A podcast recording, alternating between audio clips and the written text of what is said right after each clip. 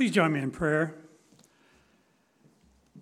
Almighty Father, as we come together as a body to honor you this Sabbath day, we seek your guidance, we seek your answers, we seek your insights into your word. We're here to learn more about you through your word, and we're here to apply what we learn as we see the day approaching. So we ask for your blessings upon the meeting. We pray that you'll be with all those who are seeking truth. Those are near and far, some way far, that you would be also the answer to all that they need at this time. So we pray, Almighty Yahweh, that you'll be with us now and, and bless this day. In Yahshua's name, hallelujah. You may be seated.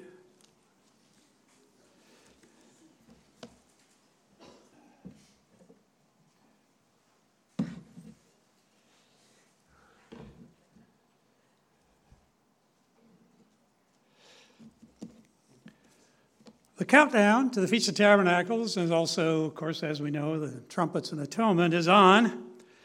And I pray you're making the preparations necessary. Hosting hundreds of feast goers for eight days is not an easy task. It takes weeks of planning, preparation.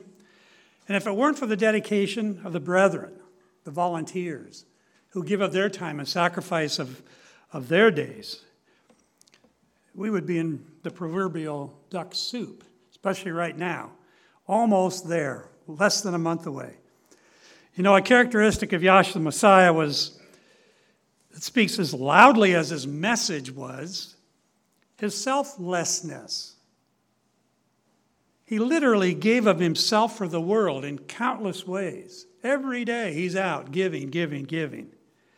All the ways of all the way up to his sacrificial death. He said in Mark 10:45, "For even the Son of Man came not to be ministered unto, but to minister, and to give his life a ransom for many." That was Yahshua's ethic.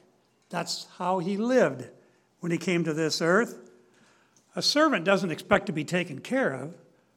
A servant expects to take care of others. And so it stands to reason that a major theme of Yahshua's teachings was countering self centeredness in the body of Messiah. Whoever made this sign, I'm sure, had an element of sarcasm to it. But I got to thinking, you know, that's, that's Yahshua. That's Yahshua stopping what he's doing to help someone who really needed help. In Mark 9:35 we find and he sat down and called the 12 and said unto them, if any man desires to be first, the same shall be last of all and servant of all. It's almost like an innate thing. It's almost like in our DNA that we look to ourselves constantly, looking to our own advantage, looking for what's in it for me. Now, this statement of Yahshua, did it just come out of the blue? Or was it prompted by some argumentation among those that were with him? Some bickering among the disciples about which of them is going to be numero uno in the kingdom? Well, I'd say it's probably the latter. I'm sure it was the latter. Regardless, he needed to address servanthood in the body, and this was a prime opportunity. It happened again in Matthew 20, 21, when the mother of Zebedee's children came to Yahshua and said, uh, Tell me, who's going to be on your left hand and who's going to be on your right hand? Why was she concerned about that? I mean, that's a mother's concern, obviously, but didn't she know Yahshua? He told her, You shall drink indeed of my cup and be baptized with the baptism that I am baptized with, but to sit on my right hand and sit on my left hand, that's not mine to give. That's the Father's. It's prepared of my Father. Isn't that interesting? Yahshua calls his people, or actually, Yahweh calls a, a pool of people. Yahshua selects those for his kingdom, those have shown worthy to be in his kingdom, then what? Then Yahweh chooses their jobs, what they're going to do in the kingdom. That's what he said right here. It is prepared of my Father to make that decision where you're going to be in the kingdom. You see, Yahshua the judge, he's going to decide eternal life, but our position in the kingdom is up to Yahweh himself. For the true believer, personal sacrifice knows nothing about selfish gain. That's not what we're in for. That's not what we should be in for, anyway. It's not about praise seeking. You know, Paul understood it in Colossians 3:22, servants obey in all things your masters according to the flesh, not with eye service as men pleasers, not to look good, not to elevate self, not to place yourself above others, but in singleness of heart, fearing Elohim. Now, this reminds me of the glory seeking Pharisee. You know, he's standing there and, and giving his uh, much advertised temple donation. Everybody look and toot my horn and look here, I'm giving. And whatsoever you do, do it heartily as to Yahweh and not unto men, knowing that of Yahweh you shall receive the reward of the inheritance. The reward. See, he gives a reward according to our works, he says. The reward of our inheritance is of Yahweh. For you serve the Master Yahshua. The reward is our kingdom position. Even the physical benefits are noteworthy. A recent review of 40 international studies found that doing for others, sacrificing for others, sacrificing self for others, adds years to your life. With some evidence pointing to a 22% reduction in mortality among those who are constantly serving others. How about that? And you don't have to be older to benefit either. One study found that high school students saw a drop in their cholesterol levels after volunteering with younger children once a week for two months. It does something inside when you do for others. You gain benefits. When you sacrifice your time and energy for others, the reward center of your brain pumps out the mood elevating neurotransmitter dopamine creating what researchers call a helper's high. In fact, one study found that people who completed five random acts of kindness a week, like helping a friend, visiting a relative, taking time to talk with a child, or just writing a thank you note, they experienced a significant boost in overall feeling of well being. And we've all had that. You do something good, it makes you feel good. Even if the guy receiving it, it didn't make, mean as much for him. But it makes all the difference in your well being. The more nice things you do, the more people will respond positively to you, and the better you feel.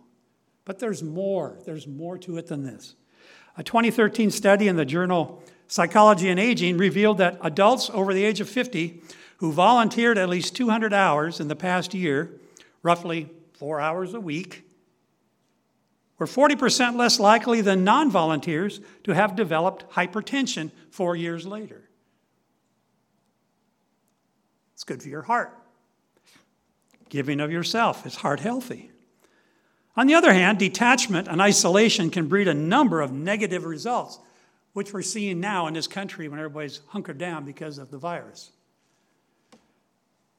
That works in the body of Messiah too. No wonder Yahweh said, don't forsake gathering together. It's important, it's necessary. Gathering is key to a healthy body and a healthy spirit among believers. If the unenlightened world would just open their minds as well as their Bibles, they discover what the Word and its covenants teach about Yahweh and how we best serve Him by following the ways of Yahshua, the ways that Yahshua got from his father. The hands on, real life model he set, who was all about obeying his father. You know, our first responsibility is to get the foundation right. Salvation requires the right foundation, fundamental. And the purpose far transcends carnal goals, of course. Today's most glossed over, I believe, neglected and ignored message is the kingdom and our part in it. How often do you hear, switch on the radio, got a minister talking, saying a lot of stuff, doesn't really matter. How often do you hear them talk about the kingdom and our part in the kingdom? That's the whole goal of life. That's the whole thing we're headed for. But they never talk about it. Yahshua came to preach and teach the coming kingdom of Yahweh. But where do you hear that? It's flabbergasting. The word kingdom appears 162 times in the New Testament, 33 times the kingdom of Yahweh.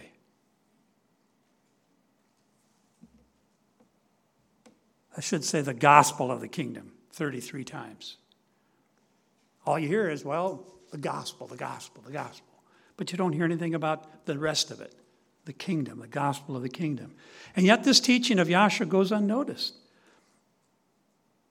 The coming kingdom truth gives purpose in life, gives us a goal, gives us something to look forward to, transcends this carnal, sometimes dis- disparaging world we live in. It gives hope and peace. For the atheist, this world is his life, is his faith, as a matter of fact. Humanism and politics become his faith. That's why you see so many people out there willing to kill for politics. It's their faith, they have nothing else. How dismal. To put your entire faith in this despicable world, it's just unbelievable. But the majority are doing that. The majority have that. Contact cement is a powerful substance. You ever used it? You smear some on one, sub, one surface, and then on the one you're going to attach, you smear more, wait a few minutes till it dries, and stick them together. Then try to pull it apart. Just try to pull it apart. It's almost impossible. That's how it works when we bond with one another in faith. It's hard to pull us apart. We spend time worshiping and fellowshipping on Sabbath and at Yahweh's other commanded days, and by doing so, we create adhesion among us together. It's hard to break. In entering his kingdom, the saints will be devoted to serving Yahweh forever. If you can't give of yourself in service now, how are you ever going to serve Yahweh in the kingdom? If you don't have that mind, will you even be in the kingdom? Something that Yahshua will have to deal with. It'll be enlightening to see what the world would be like without the adversary's evil power. You know, in, in the thousand year millennial reign, Satan's going to be chained. He's not going to be able to do his dirty work on this world. I wonder what it's going to be like without him out there doing his millions of dirty works that he does every day for us. All the millions of ways. It'll be brought to an abrupt halt, and then we should have paradise, right? No, no, we still got human nature. Human nature, which is really his influence carried forward because they were just, Adam and Eve were just, they had no clue. They were just doing whatever Yahweh told them until he came along and twisted it all up. They were gullible.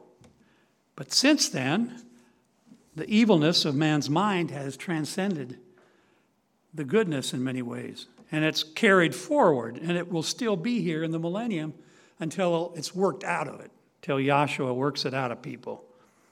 The purpose of knowing the truth now is the very same as Yahweh's kingdom. It means serve Yahweh in both, both worlds. It means preparing for service now by doing service. It involves following Yahweh's standards of behavior, his statutes and judgments. And most who profess a faith will have none of that. They live by the refrain, well, he did it all, I just trust in him. That's code for I'll live the way I want to. I'll make my own faith up the way I want to. Let the apostle explain it. He said that he abided in him ought himself also to walk even as he walked. 1 John 2 6. And how did he walk? By obeying his Father in all things. He said, I came to do my Father's will. What fa- my Father has given me, that I do. He didn't come to destroy the law, he didn't come to make everything different. He just came to do what Yahweh told him to do. And we know that Yahweh doesn't change. I once talked with a man who was halfway convinced of coming to the feast. But his church said doing so impales Yahshua all over again.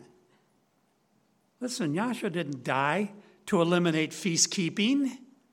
He died for the sin of not keeping the law, not keeping the feast,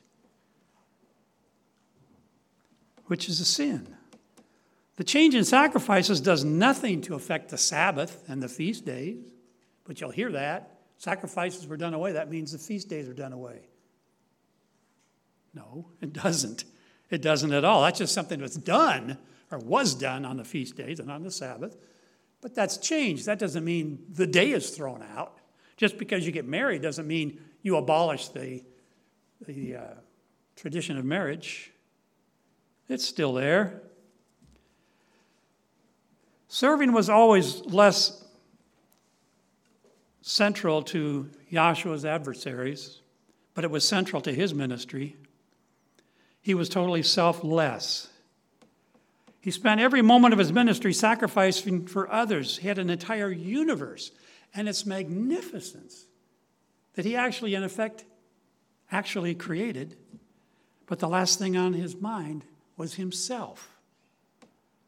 Opposite is Satan, who was the creator of self centeredness and who tried to tempt Yahshua to focus on self promotion, but to no avail. Just skip the suffering part. Satan challenged, just skip all that. Go right to the top by just falling down and worshiping me, and all this can be yours. Almost like today's mantra do nothing, just believe. Hasatan's ego totally consumed him. He chose self over service, and that's exactly why he rebelled and took a third of the angels with him. Yahshua didn't come to earth for himself, he came for others. And our walk is to be just like that, to be here for others, self last. He is our example. For even hereunto were you called, because Messiah also suffered for us, leaving us an example that you should follow his steps. 1 Peter 2 21. We don't obey for personal reward, at least we shouldn't. We obey first because Yahweh demands it. Second, to learn firsthand what his will is. And we measure up to it, which describes and defines Yahweh and transforms us so that one day we could administer and teach those same standards in a glorified kingdom, thousand year millennium. And has made us unto our Elohim kings and priests, and we shall reign on the earth. Revelation 5:10. Maybe that's why they don't like to talk about the gospel of the kingdom, because they don't think they're going to be reigning on earth. They think they're going to be up there somewhere. Excuse me. Most don't know what he taught about the kingdom coming to earth. Or if they do, they dismiss it out of hand. They've latched onto a heavenly cartoon about getting wings and playing harps for eternity. Well, just as the family trains its children in its own standards of behavior for adult life, this world is training ground for another life. Yahshua explained how we are to live the truth. It is counterintuitive to the world's ways. They clash. They clash. The world's ways of easy, easy believism. Matthew 20, 25. But whosoever will be great among you, let him be your minister. And whosoever will be chief among you, let him be your servant. Even as the Son of Man came not to be ministered unto, but to minister and to give his life a ransom for many. Recall the parable of the Good Samaritan. You know, the Jews considered the Samaritans, who were replacement people, they were brought in by a, a, a power, another power that defeated Israel. They're brought in there so they could uh, control control the area. Well, they uh, they were kind of half half breeds in the in the Israelites' eye. And in Luke 10 25, Yahshua was challenged by a certain lawyer who asked him how to inherit eternal life. Yahshua asked the lawyer, What does the law say? The lawyer answered, You shall love Yahweh with all your heart, soul, and mind, and your neighbor as yourself.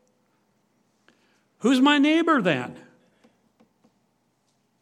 The lawyer asked. In response, Yahshua told the parable of the Good Samaritan, we're all familiar with it, who stopped to help a man beaten and bloody after the religious leaders deliberately avoided him by walking on the other side of the road. So essentially, the first question which the priest and the Levite asked was, If I stop to help this man, what's going to happen to me? But the Good Samaritan asked, If I do not stop, stop to help this man, what's going to happen to him? It was put this way once service is the rent believers pay for being alive. It's the very purpose of life, not something you do at your own convenience. Yahshua said, What you do to one another, you do unto me. Yahshua tells us that if we want to be great, we must learn to be a great servant. Mark 10:44. Why? Why? Because a servant has the welfare of others at heart. And Yahshua said, What you do to them, my brethren, you're doing to me. A servant's heart is focused anywhere but on himself. And self adulation, as we all know, in case of Hasatan, is the antithesis of Yahshua. He was humbled all the way up to his death. He never tried to become great. In fact, when they say, Are you the king of the Jews? All he would say is, You said it. I can see today's politicians standing up there. Am I ever? You know. You watch small business startups and you notice the successful ones have owners who roll up their sleeve and get their hands dirtier than their employees. The proprietor works harder than his staff and longer hours. It's, said a workhorse is a man who spends too much time minding his own business. On the other hand, the establishments that go belly up have owners who kick back, put their feet on the desk, and bark out orders. They don't sacrifice, not even for their own business. Dave Thomas, the founder of Wendy's, once appeared on the cover of their annual report. He was dressed in knee length work, a work apron, holding a mop and a plastic bucket. Here's how we describe that photo I got my MBA long before my GED. At Wendy's, MBA does not mean Masters of, of uh, Business Administration, it means mop bucket attitude. Every business, no matter what it is, answers to customers. Every business, think about it. Everyone works for somebody in a business, no matter what the business is. Doesn't matter if you're a brain surgeon, builder of rockets, or flapjack flipper. You answer to somebody else, you answer to the customer. You are serving others. No matter who we are in the body, we're serving others. And that applies to all dimensions of that, too. Paul wrote in Ephesians 2:10, "For we are his workmanship, created in Messiah Yahshua unto good works, which Yahweh has before ordained that we should walk in them." We're created for service. That's what Yahshua tried to drill into these people. Serve the brethren. We should do it so with the best effort we can because we represent Yahshua. We are his people. And serve him above all. In Matthew 25, 34, Yahshua explains the importance of serving in the body of Messiah.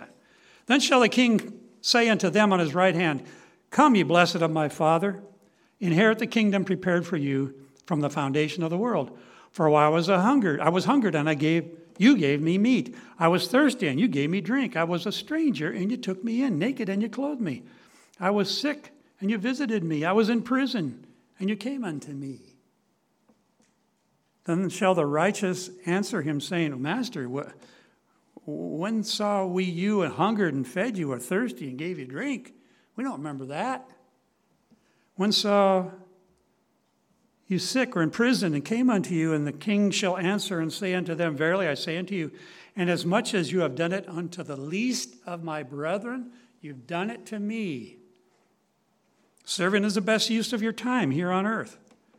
Whether you push a car out of a ditch, visit the ailing in the hospital, or dispose of an empty cup on the floor of a meeting hall, you're serving others no matter what it is, small or large. We all have the same hours in the day. What sets great servants apart is the way they use their time. What about us? I don't really pity those who are up to their eyeballs in service because I know that they have found richness in their lives that many people will never experience, that the lazy will never know. If you're not serving, you're not living, you're just existing. Self service works against it. Working for others is meaningful. The reformer, John Wesley, had as his motto do all the good you can by all the means you can, in all the ways you can, in all the places you can, at all the times you can, to all the people you can, as long as you ever can. That's pretty good, I thought. Pretty good. Service defines Yahshua and his father. I found this eye opening explanation of love in the New Testament. It's from the latest issue of Biblical Archaeology Review. It's toward the back of the magazine, the fall issue. it was entitled, What Yahweh is Love Actually Means. It's like God is love, God, you know, you hear it all the time. He loves, he loves, he loves. So what does it mean? Well, I explained that there are four kinds of love in Greek. Four words stand for different kinds of love. There's eros, that's romantic love. There's philia, which is brotherly love, Philadelphia, friendship type of love. There's storge, that's natural empathy for one's family, country, or team. That's a type of love. But then there's agape, unconditional, self sacrificial love. That is what Yahweh's love is. When it says Yahweh is love, that means he sacrifices unconditionally. Unconditional, self sacrificial love for humankind. I thought that distinction was great. It means something more than he's love. What does that mean? We English speakers typically equate love with human emotion because, unlike in Greek, love isn't nuanced in our language. We have one word that does double duty, one size fits all. Greek has a way of defining the different kinds of love. So in John, 1 John 4 and John 3:16 where we read Yahweh is love and Yahweh so loved the world, the meaning is sacrificial love from the word agape. 1 John 3:14 shows the dire seriousness of having no agape for your brother, no sacrificing love. We know that we have passed from death unto life because we live we love agape the brethren. He that loveth agape not his brother abideth in death. He that doesn't serve his brother. Agape. If we don't put others ahead of ourselves by giving of ourselves to others, we're not worthy of high positions in the kingdom. Peter wrote, Yea, all of you be subject one to another and be clothed with humility, for Elohim resists the proud and gives grace to the humble. A great servant He's compassionate. Sympathy is when you say, I'm sorry you hurt. Empathy is when you say, I hurt with you. But compassion is when you say, I'll do anything to stop your hurt. Yahshua is our example of compassion. We read in Matthew 14 14. And when Yahshua went out, he saw a great multitude. He was moved with compassion for them and healed their sick. He saw how much they needed him. And he stopped what he's doing and healed them. Yet sometimes the simplest sacrifice, done at the right time for the right reason, can have far reaching impact. We don't always realize it. Someone comes back years later and said, I really appreciate what you did back in 220. I really appreciate that. You've long forgotten about it, but it meant something to them. Sometimes the simplest sacrifice, done at the right time for the right reasons, can really change a life. A very ill and failing elderly man in a hospital kept calling out for his son. He asked the nurse several times during the day, Has my son arrived yet? Where is he? As the day wore on, there was no sign of the son. When the nurse saw a tired, anxious looking young man standing in the hall outside an ailing man's room, she grabbed him and rushed him to the bedside. Your son is here, she said, whispered to the sedated patient. He dimly saw the young man standing there. He reached out his hand to him.